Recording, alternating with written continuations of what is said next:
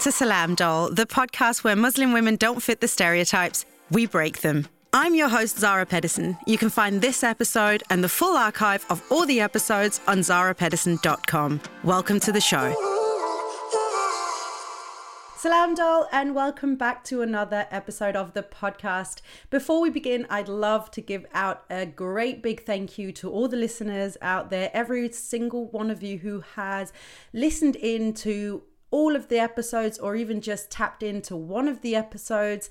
Thank you so much for the support. Also, I'd love to say thank you to everyone who has left a review and those of you who have contacted me directly on social media and told me your opinions on the podcast and shared your feedback with me. I greatly appreciate it.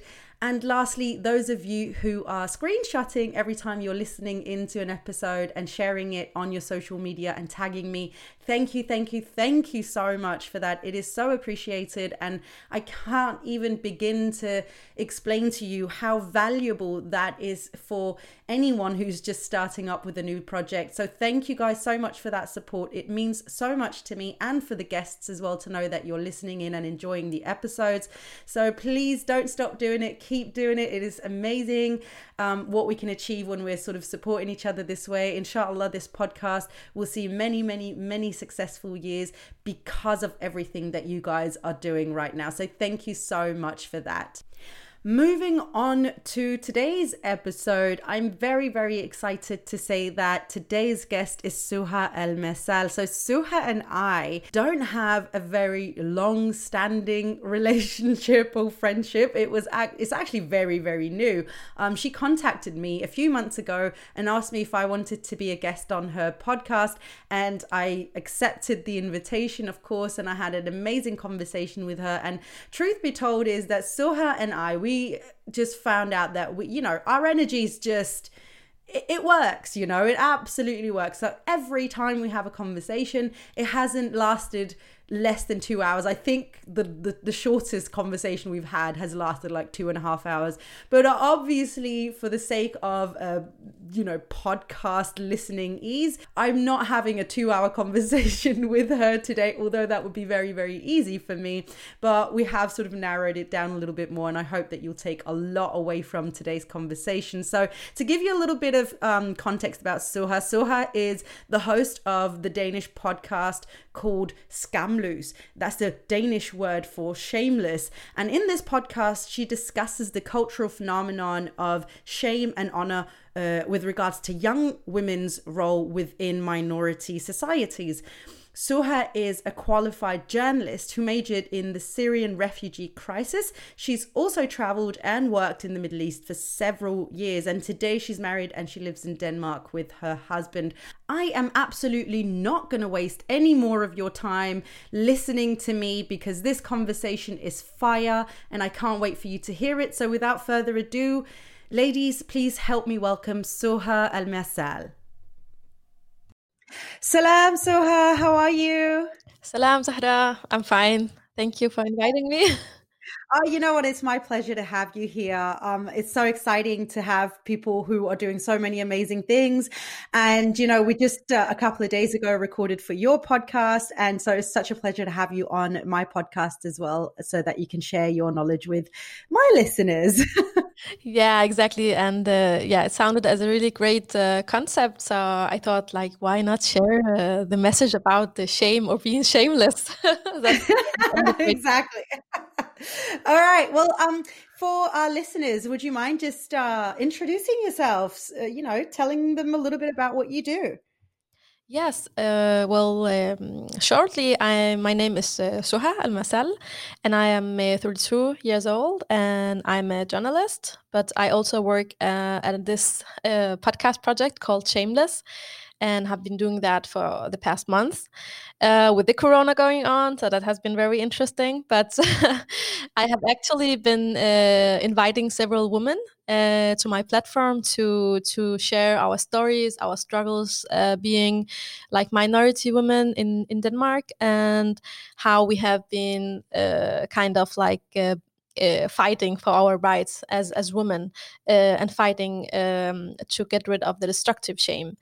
Um, but uh, before the, before I started doing this, I have been working in the humanitarian field. So I have been traveling a lot in the MENA region, working with the refugee crisis and like different kind of uh, humanitarian uh, subjects. So I have been writing articles, making videos, and different kind of media. So this is still in in the field I'm used to to work with. so pretty much just like an all-around badass kind of woman yeah you know what as a I, I thought like i had to kind of uh, make a break from like the professional flow and try to focus on like what is uh, inside and look um, toward this uh, topic because it has been a very uh, heavily discussed uh, topic in Denmark, like uh, regarding mm-hmm. minority women and minority women's rights, and and I always feel that everyone else are talking about this matter, but not as much uh, the women themselves, like uh, us as minority women or Muslim women in, in the West. So I felt yeah, like why not like create a platform and take just the lead uh, and try to to to speak about this. Um, yeah. Yeah and i think that's the thing that makes it so interesting you know um, when when you wrote me initially um, a while ago uh, in with regards to something completely different but basically to be on the podcast uh, anyway. And i just love the concept so much because you're absolutely right you know there's some there's so much like shame and honor that is associated with you know some some ethnic heritages. You know, I'm Arabic, so I know the concepts of shame and honor within the family. And as a woman carrying that role or that responsibility for the family. So I just thought, oh my God, I'm so happy that someone's talking about this because it's such a big subject and it's something that really um, carries not just in Denmark, but all around the world. We all know about this subject. Exactly. You know what is also a big taboo. Like it's something we we all know and we have all experienced um, in our lives, but uh, we are not uh, so good to speak about it, and and especially not um, um, in front of a microphone. so I thought, yeah. like, yeah, exactly. So uh, so I thought like this is not only like something important; it's actually something that we need to to provoke a little bit around, and we need like to push new voices to to speak about. Yeah, absolutely. I think you're so right in this because there is so much shame actually associated with talking about the shame. And I think we're really good at yeah. yeah. um, it's kind of ironic really, but you know, it's it's it's really interesting because it is something that affects so many of us. And we're quite comfortable generally speaking talking about this behind closed doors with each other and making fun of these subjects, but when it comes down to it, a lot of this is actually really difficult for a lot of women to deal with. And it is becoming quite problematic for a lot of women. Um, having to withhold the whole honor of the family on her reputation potentially um, so why do you think like it's being so difficult for us to actually go out there and publicly say no no more of this we demand different Yes, it is indeed. I'm really happy you are putting it together like this because I think you are touching like the core of the problem. Uh, because I think as women, and especially if you are raised uh, with a culture with, um, let's say, like the collective shame, or uh, like when when what you do as a woman affects other people in the family uh, like mm. it affects your your sister your mother maybe your cousins in another country and etc so actually um, you you will feel like a huge burden from an early age but maybe you will not be really aware of, of what what's going on here um, and this burden will like will grow with you uh, and you will also feel because you are minority women um, and as part of a minority in a country like denmark where we live Mm. It's very much uh, discussed in, in the media, like uh, rights of brown women and integrational problem and radicalization and etc. And it's like you you are kind of if you speak up or if you do anything, it's like you are speaking uh, in this discourse of all of these mm. issues, actually all of these very negative issues. So what I have uh, observed is is happening is like many women are like putting strains on themselves um, that they are put, putting like restrictions on, on their right of speech because they don't want to put like extra pressure on muslim women or brown women in denmark so therefore they are like fighting this for themselves and they're trying to figure out a way out of this shame and out of this cultural pressure uh, by mm-hmm. their own and that's actually very problematic because that's a huge thing and you know in, in the danish history like women have have fought for their rights and uh, they have been fighting for several years. I think like uh, they got the right to to elect like around 100 years ago. So it's not mm. this long time ago but still it was like a collective battle. But what i really miss with with the brown women's battle is like that we do it more together. I miss like the solidarity. I miss that we also can keep the right to speak about this in in, in public in the media yeah. also Oh my god! You know, so I am. I am nodding. I am nodding. like for those of you who are just listening, like I, my head has not stopped nodding while you were speaking. You are touching on so many important tub, uh, subjects right there. I could not agree with you more if I tried. Honestly, so I was like, yes, speak, sister, speak. and you know what? This is actually what I have been experiencing since I launched uh, the podcast. I have been receiving many messages and also like people I know, women I know who have told me like, you know what, this is actually very important to raise this, and I'm feeling the same way, but I have never been able to uh, like express what I'm what I'm feeling toward this. Mm. Um, and it's also important for me to point out that what I'm saying right now is not like every single brown woman is experiencing this the same kind of battle that I have experienced because I have my mm-hmm. own like history uh, fighting for my own rights. Like I have been married. Um, I was married when I was um, 19 years old until I was um, 23 years old, and then I got the divorce. And especially after the divorce, I can tell you, mm-hmm. I I learned a lot about the the more negative side of our culture, like the yeah. Middle Eastern culture, because the Middle Eastern culture is very beautiful in many ways, but it also have this dark side, right? I think all mm. cultures has that so i just felt really like okay there are some issues here and i think there are other women maybe experiencing this these issues but also regarding other things regarding how we dress how we speak how we act um, because i think that this uh, shame and honor culture that many mm. of us have um, in our luggage um, that our family have have been giving us um, when we when we are raised. Um, it's something that we we carry on sometimes unaware about how negative effect it has on, on, on our mental health. So I mm. just thought like it's very important to stop and to have a look at this shame and also to be like to speak uh, about it and, and and to be shameless because. Yeah. I think if you ask my mom or my mom's friends, they will say, you are definitely a shameless woman if you speak in public about this. So I thought yeah. it, it, was kind of very funny, but also t- trying to provoke a bit. I thought, okay, the podcast is actually going to be called Shameless because yeah.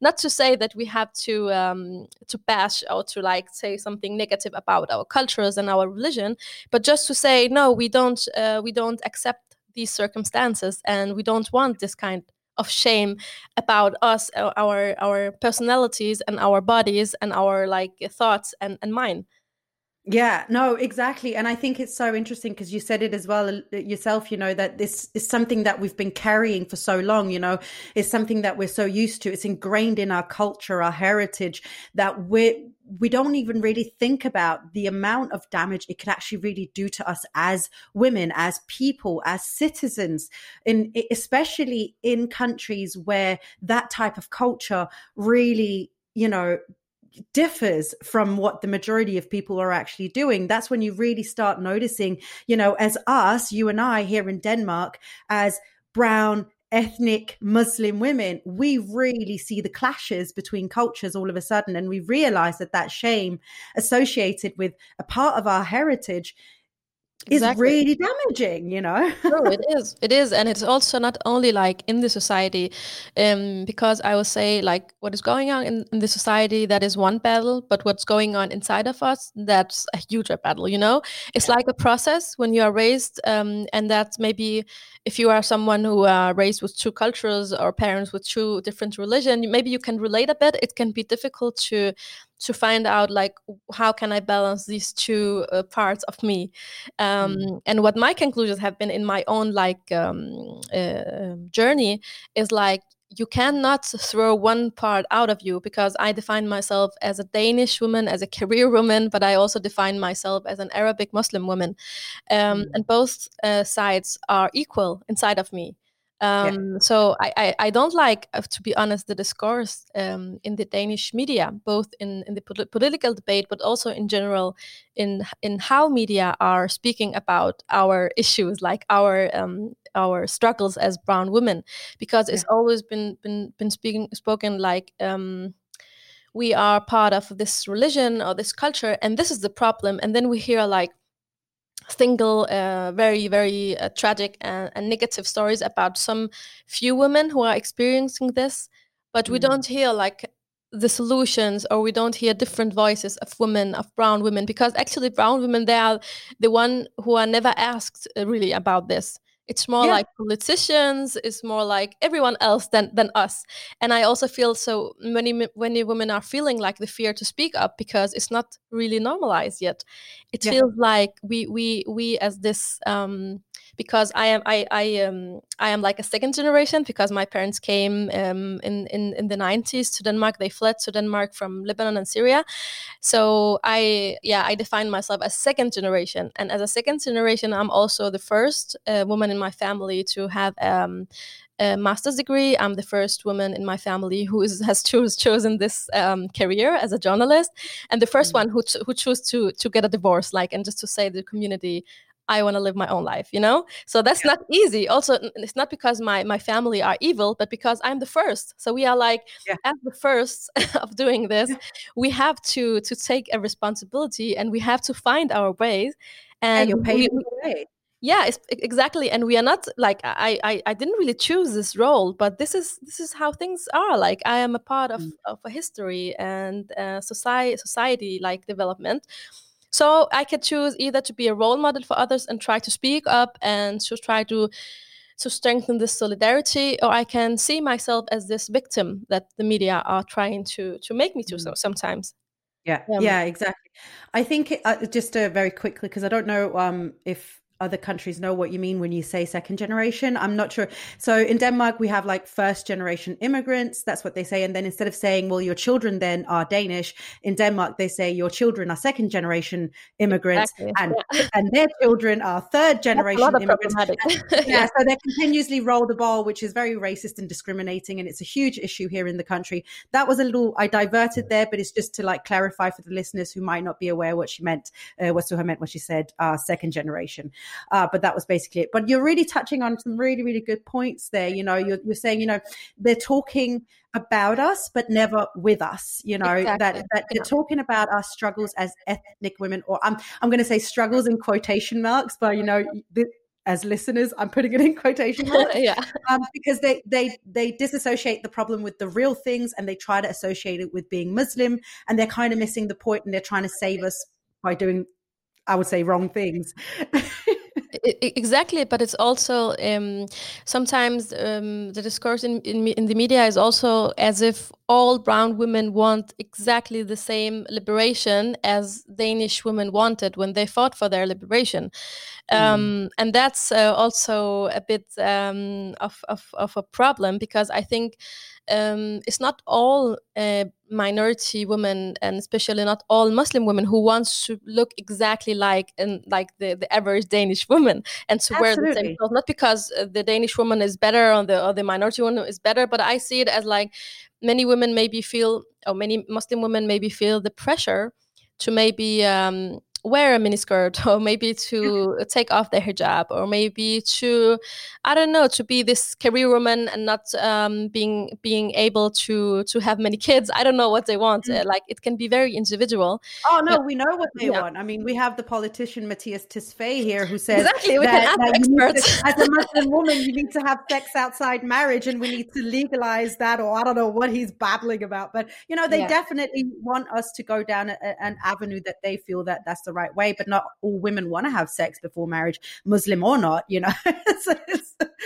is exactly the, the, the communication and the way that, um, for instance, politicians are using um, can be very prov- provocative. And I and I, am not saying that we don't have these issues in the community because I hope also today we can speak more about the issues inside the minority mm. community inside the muslim community because definitely we have issues and we have some oh honey, i can go right? on on that subject yeah exactly but but still I, I need to like um when we speak about this subject um i think we all have to be very aware of how sensitive it is because mm-hmm. we we cannot just um, be naive and say like okay we are just speaking about this we are just speaking what we think we are speaking up our mind no we have to look on the general discourse we have to look at the past actually i think 20 years in denmark there have been a specific like discourse like a discourse where uh, maybe many minority uh, groups feel like that they can't they're not allowed to to keep some of their uh, roots and traditions and religion maybe some of them feel a little bit um, the pr- pressure like to to to move away from what they have with them. Um, and also the islamophobia has been have been growing but it's also like um, it's also linked with all the international things going on in the in the world with radicalization and etc etc i don't want to speak about pol- politics only today but i'm not just saying that um, we have to we have to make like a line and looking like at things uh, at what they are. So we cannot say that because we have an issue with radicalization then we have an issue with all muslims because they have the same religion that one person um, mm. because i mean we spoke about that last time like we, when mm. we look in the world there have been other idiots doing like very very mean and bad things to human beings and that's also not accepted but we cannot speak about it as if it was an ethnical or religious thing.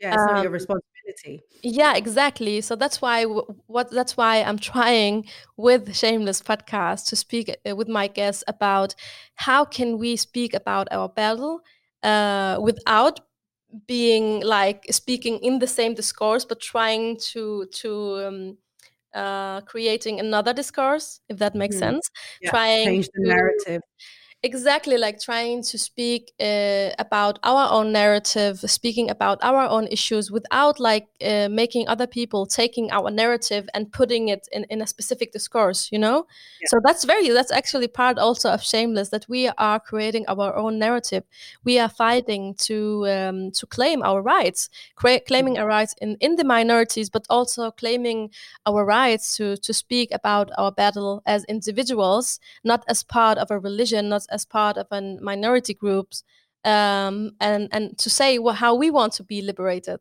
um, exactly and i think that that's a really good point again you know i i went um uh, last year I went to speak at this event, and um, there's this Danish uh, feminist um, called Karen Vest. Uh, you'll probably you'll know, but yeah, but, oh yeah, my international listeners, which is a famous yeah. Uh, Danish feminist, and she was at the event as well, and she was speaking, and um, we were talking about like some of the, the, the battles we were taking today as uh, ethnic women, and she made a comment and said, Well, we did that fight, but we did it in the 70s. And although I kind of agreed with her, there was also a part of me that was like, but we're not fighting the same battle because while you're you were burning bras in the 70s was that in the 70s i feel like there was 70s while yeah. you were burning your yeah. bras we're not burning our bras we're just trying to get some different battles so actually even though we're both fighting feministic mm, you know exactly. battles they're two yeah. very, very different battles, you know, very, very separate battles. And um, can you speak in on that a little bit? Yeah, and you are you are right. Um, and just to start with, like um, Canvas, I think the, the, the battles you have been taking, it's it's very like it's very great what you have done regarding that, and at that time, uh, because what she and other feminists have done in Denmark and in the West, uh, of course, that that is that is was supporting me in my battle and making me feeling more comfortable speaking about my rights as a woman um, in Denmark. So uh, yeah, she had done a great job. But what she mm-hmm. sometimes is doing, like in in in her posts or in how she speaks it, it it's like she is not accepting like um, for instance a woman wearing a, a, scarf or hijab to be part of the battle. Or it's, it's like she she is indicating that um, a certain dress code a certain muslim dress code is not can cannot be part of this uh, battle um, mm-hmm. for, for, for women's right. And I feel that's kind of problematic because, as you, as you said, like we are a different uh, group, we have a different culture, and definitely we also want um, uh, women to have the right to speak, the right to dress as they want, and the right to speak their mind without f- feeling fear and all of that. But I think we also have to make space for all kind of women in Denmark, including the women wearing a scarf, because they are also part of the society and they should also have the right to to find a good job and they have and what she sometimes is um, ne- ne- neglecting um, or not like uh, seeing maybe is that many of these women are facing huge discrimination in the society.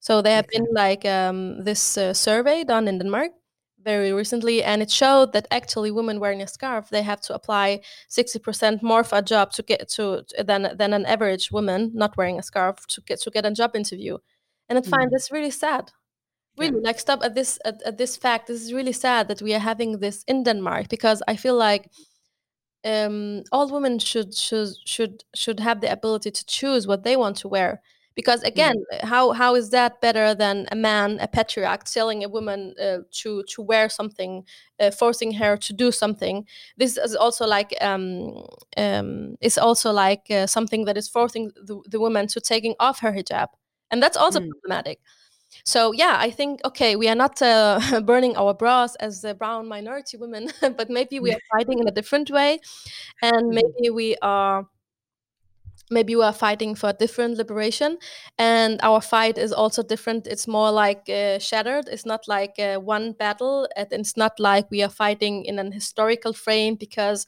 as you mentioned like um, there are many m- migrant groups uh, refugee group who came to denmark at a different time with a different background. So mm. we are actually very much different um, we are fighting for different stuff. Uh, we are fighting in a different way. And some women, they are not ready to raise their voice and tell what they have been experiencing. So that's yeah. also what I'm trying to do uh, through Shameless. It's also like to try to create and raise the solidarity across different kind of women. Uh, so we are also speaking um, for women who can't raise their voice at the moment. Yeah, I think it's you're raising such an important point there because it is definitely something that is worth considering. And I'm wondering if you've also considered, I'm sure you have, uh, and I'd love to hear your thoughts on it because the thing that separates the brown ethnic woman, minority Muslim woman's uh, feministic battle, so to speak, is that we're not a homogenous group. You know, we've got Arabs, no. Indians, Pakistanis, we've got Americans, we've got, you know, people from Albania, we've got people from everywhere.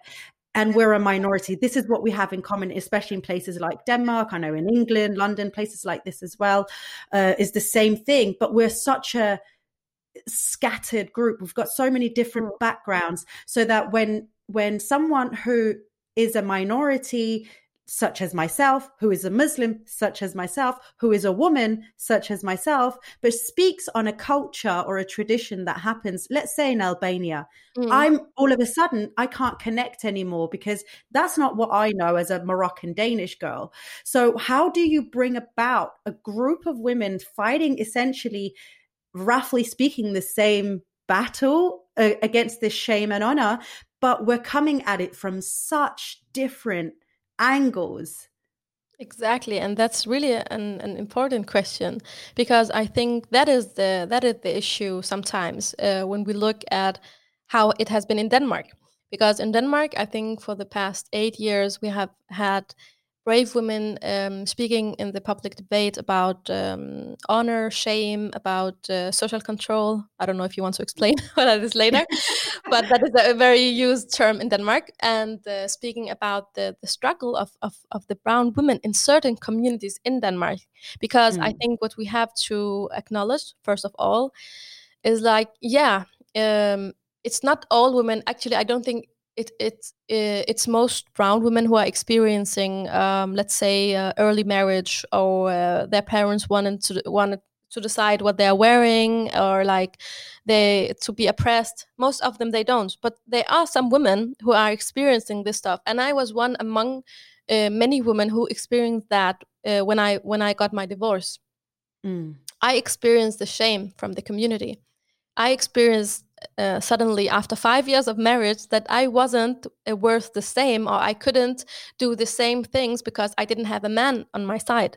And mm-hmm. that shame didn't come inside of me or like it, it didn't even come really from my parents because I think my parents they could see that this is not good and yeah, maybe it's the best decision she took for herself, but because of the pressure in the community, because we have this uh, culture of gossiping sometimes, um, this is not a very positive part of the, our culture, but sometimes like people, because maybe they do it out, out of love, maybe they do it out of uh, they are bored, I don't know, but they, they keep an extra eye on, on, on women.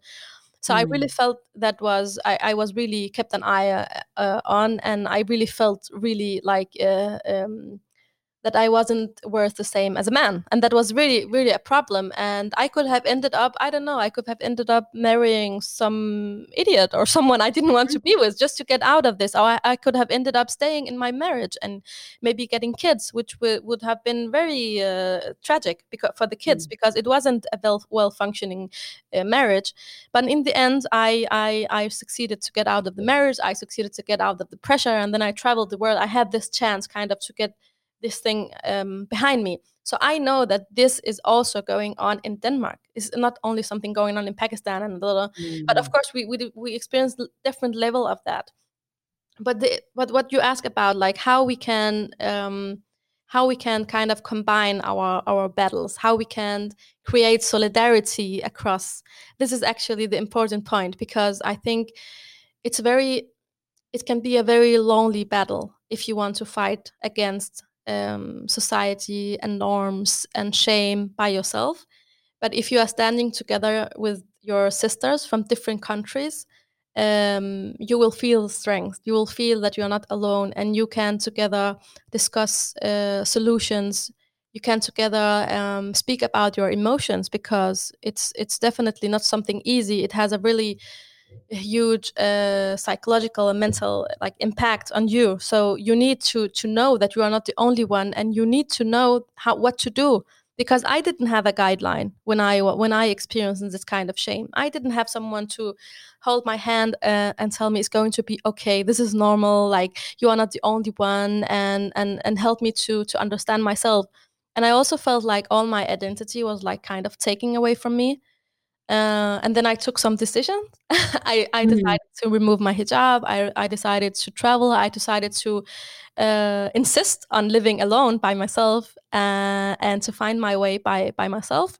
So that was actually to speak about my own emotions. That wasn't easy because I haven't been um, I haven't been prepared to take such a step by myself. so it felt and like you did it. I mean, I don't know. I saying but that was many years ago. But when I when I look around and when I look back, I really don't want other women.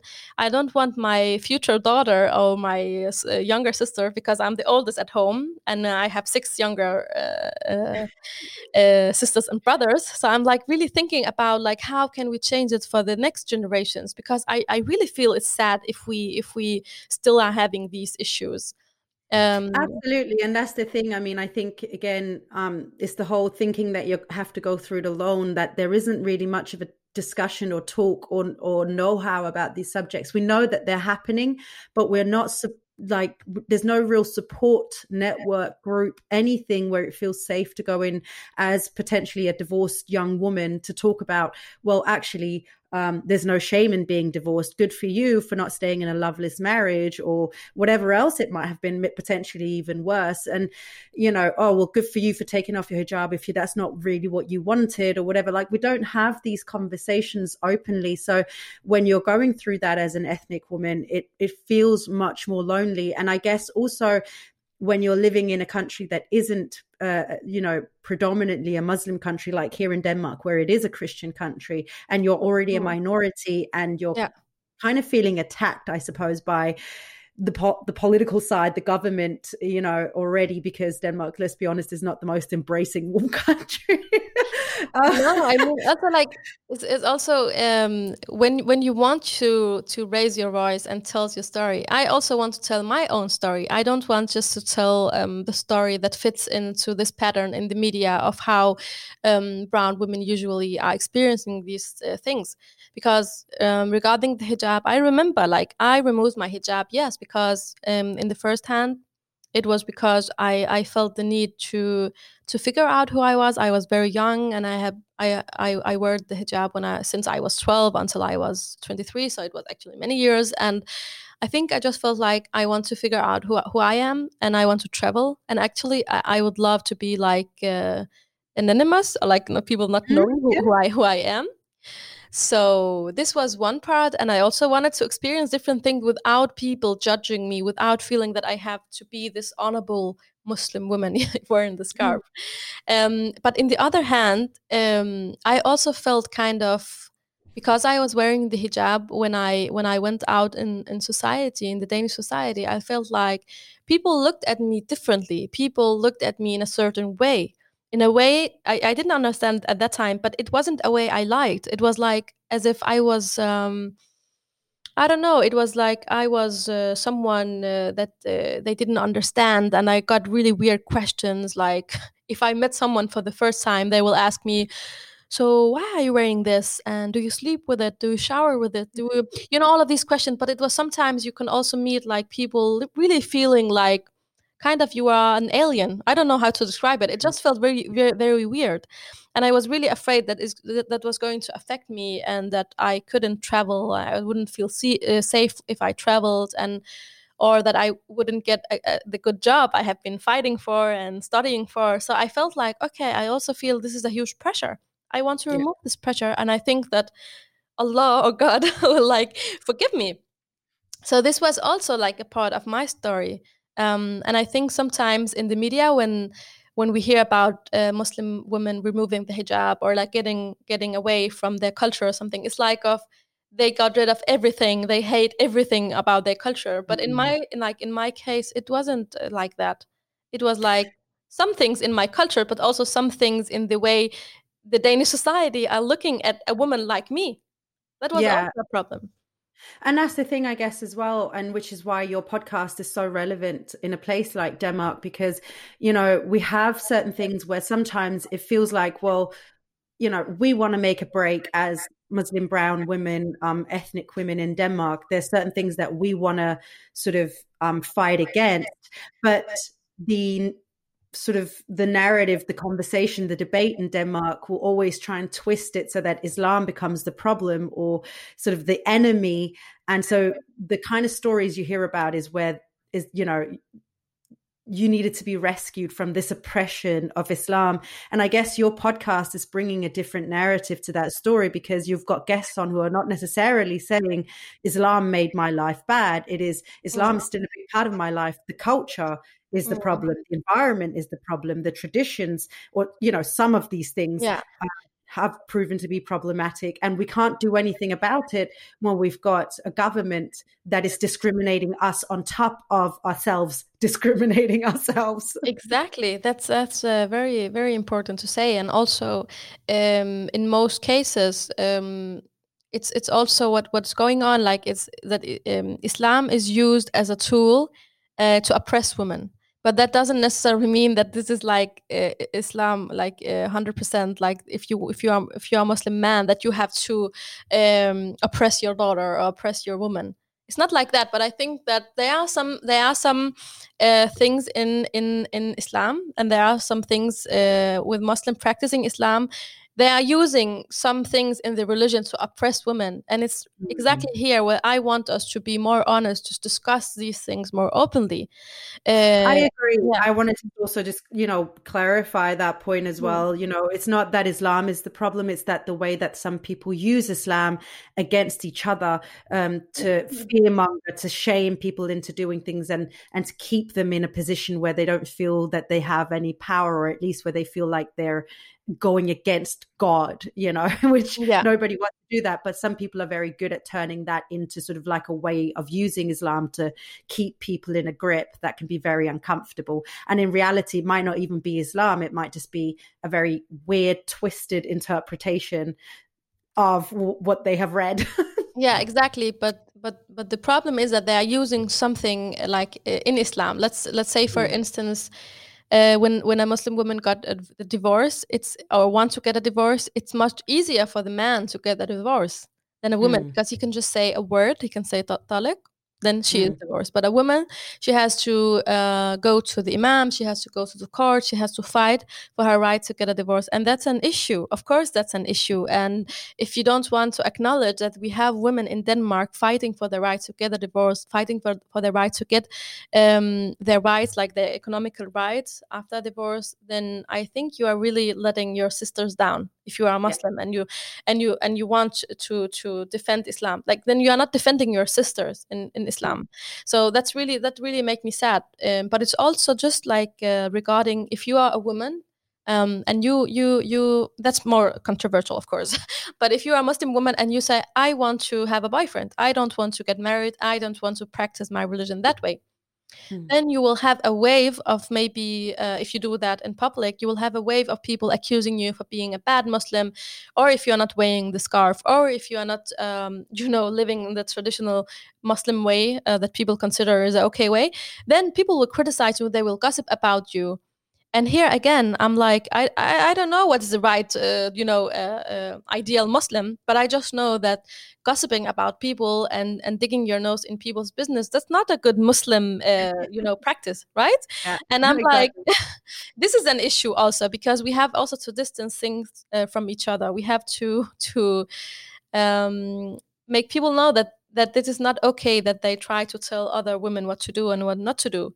and if a woman Mm. choose not to do that then they have to leave her alone like it's it's her own Mhm. right it's a a business between between her and, and and god like i don't understand why people have to like um yeah gossip and interfere in in people's life yeah way i mean it's definitely one of the more toxic traits of being human for sure. I mean i think that's uh, what your podcast is why it's so interesting and also so relevant is because it really touches on all of these types of subjects and it really brings you know that whole shame of it up you know because that's basically what they're doing when they're trying to gossip is they're trying to shame you into conforming with what they believe is right again you know.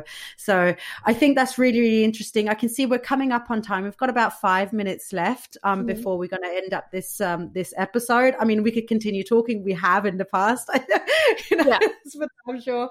Um, but I, I definitely just want to see if there's anything that you really want to get up. You know that you feel like you haven't really said anything yet of that you want to speak up before we finish up the um, the podcast.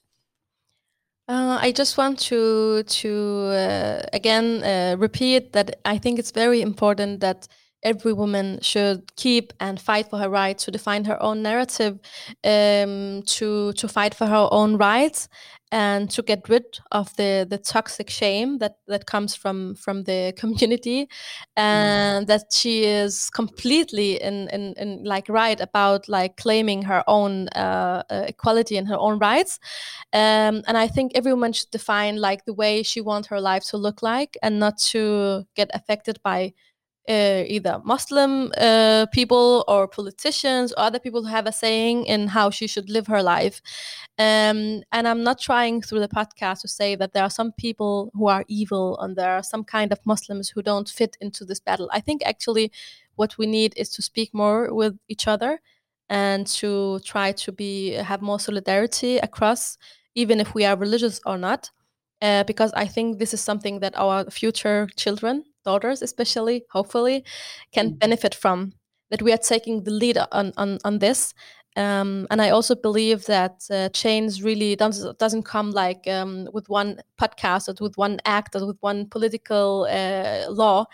I think change comes slowly, and it starts with acknowledgement, and it starts with solidarity, and start with us looking uh, each others in the eyes and understanding uh, the suffering of our sisters and brothers in the community as general, but also in the minority communities.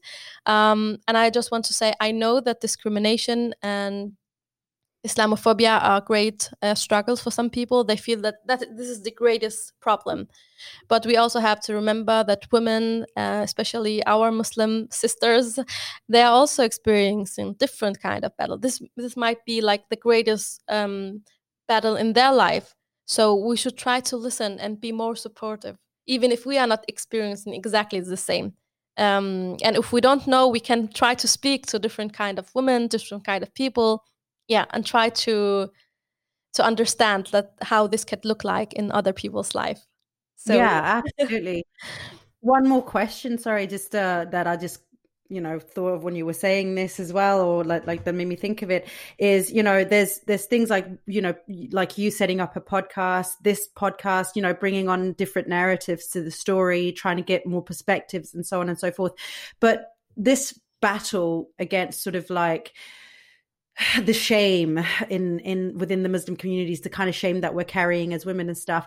Do you see that only as the woman's battle or do you see the men also contributing? I mean do, is this just something that we as women have to do on our own? Is this something that if a brother is listening to this podcast for instance and he thinks wow that's actually i never thought of it this way. What can i do? Can he do anything?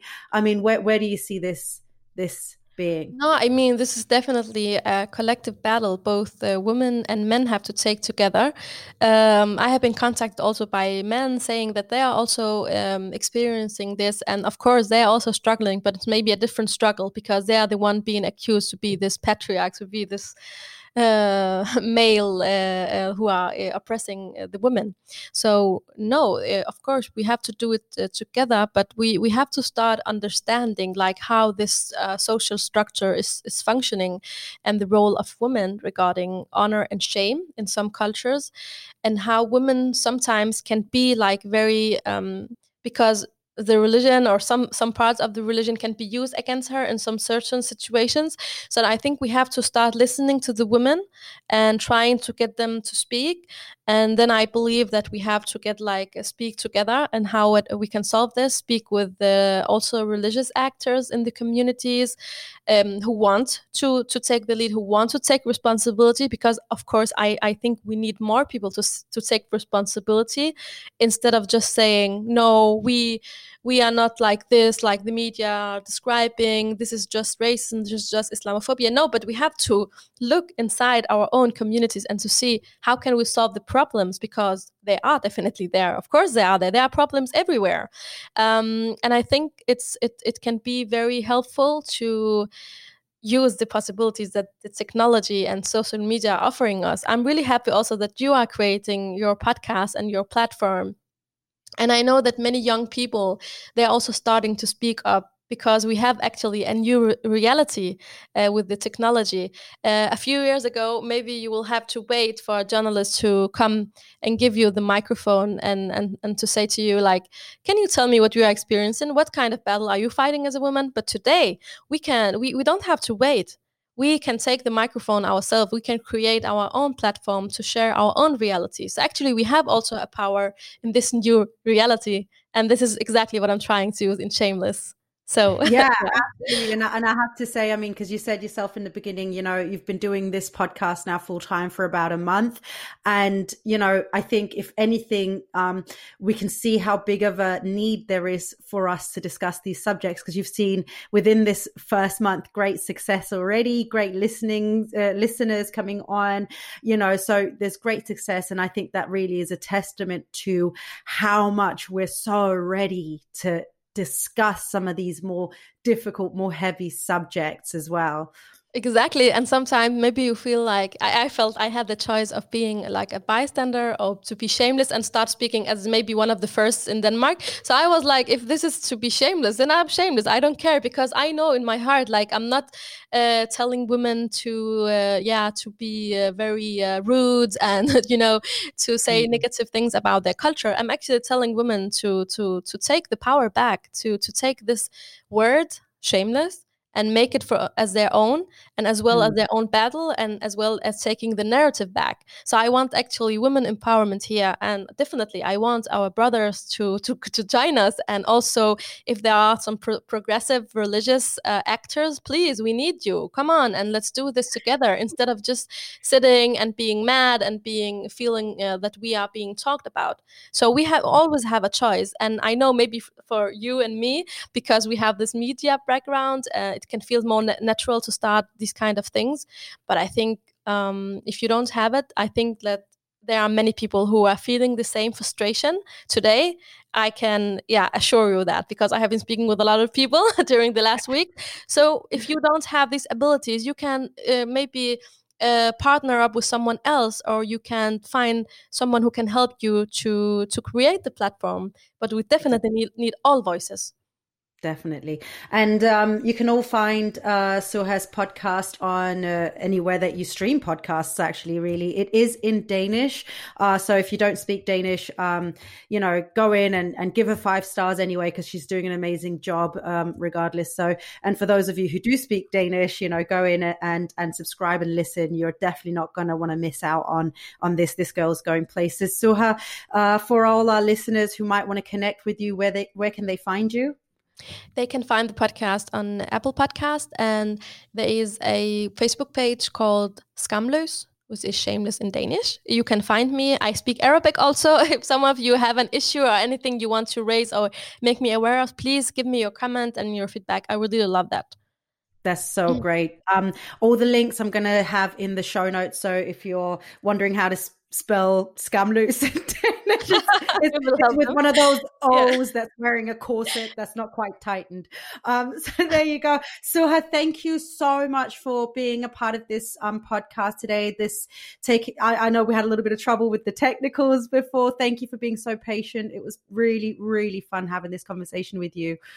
Thank you for having me. And then don't worry, we all have this kind of technical issue.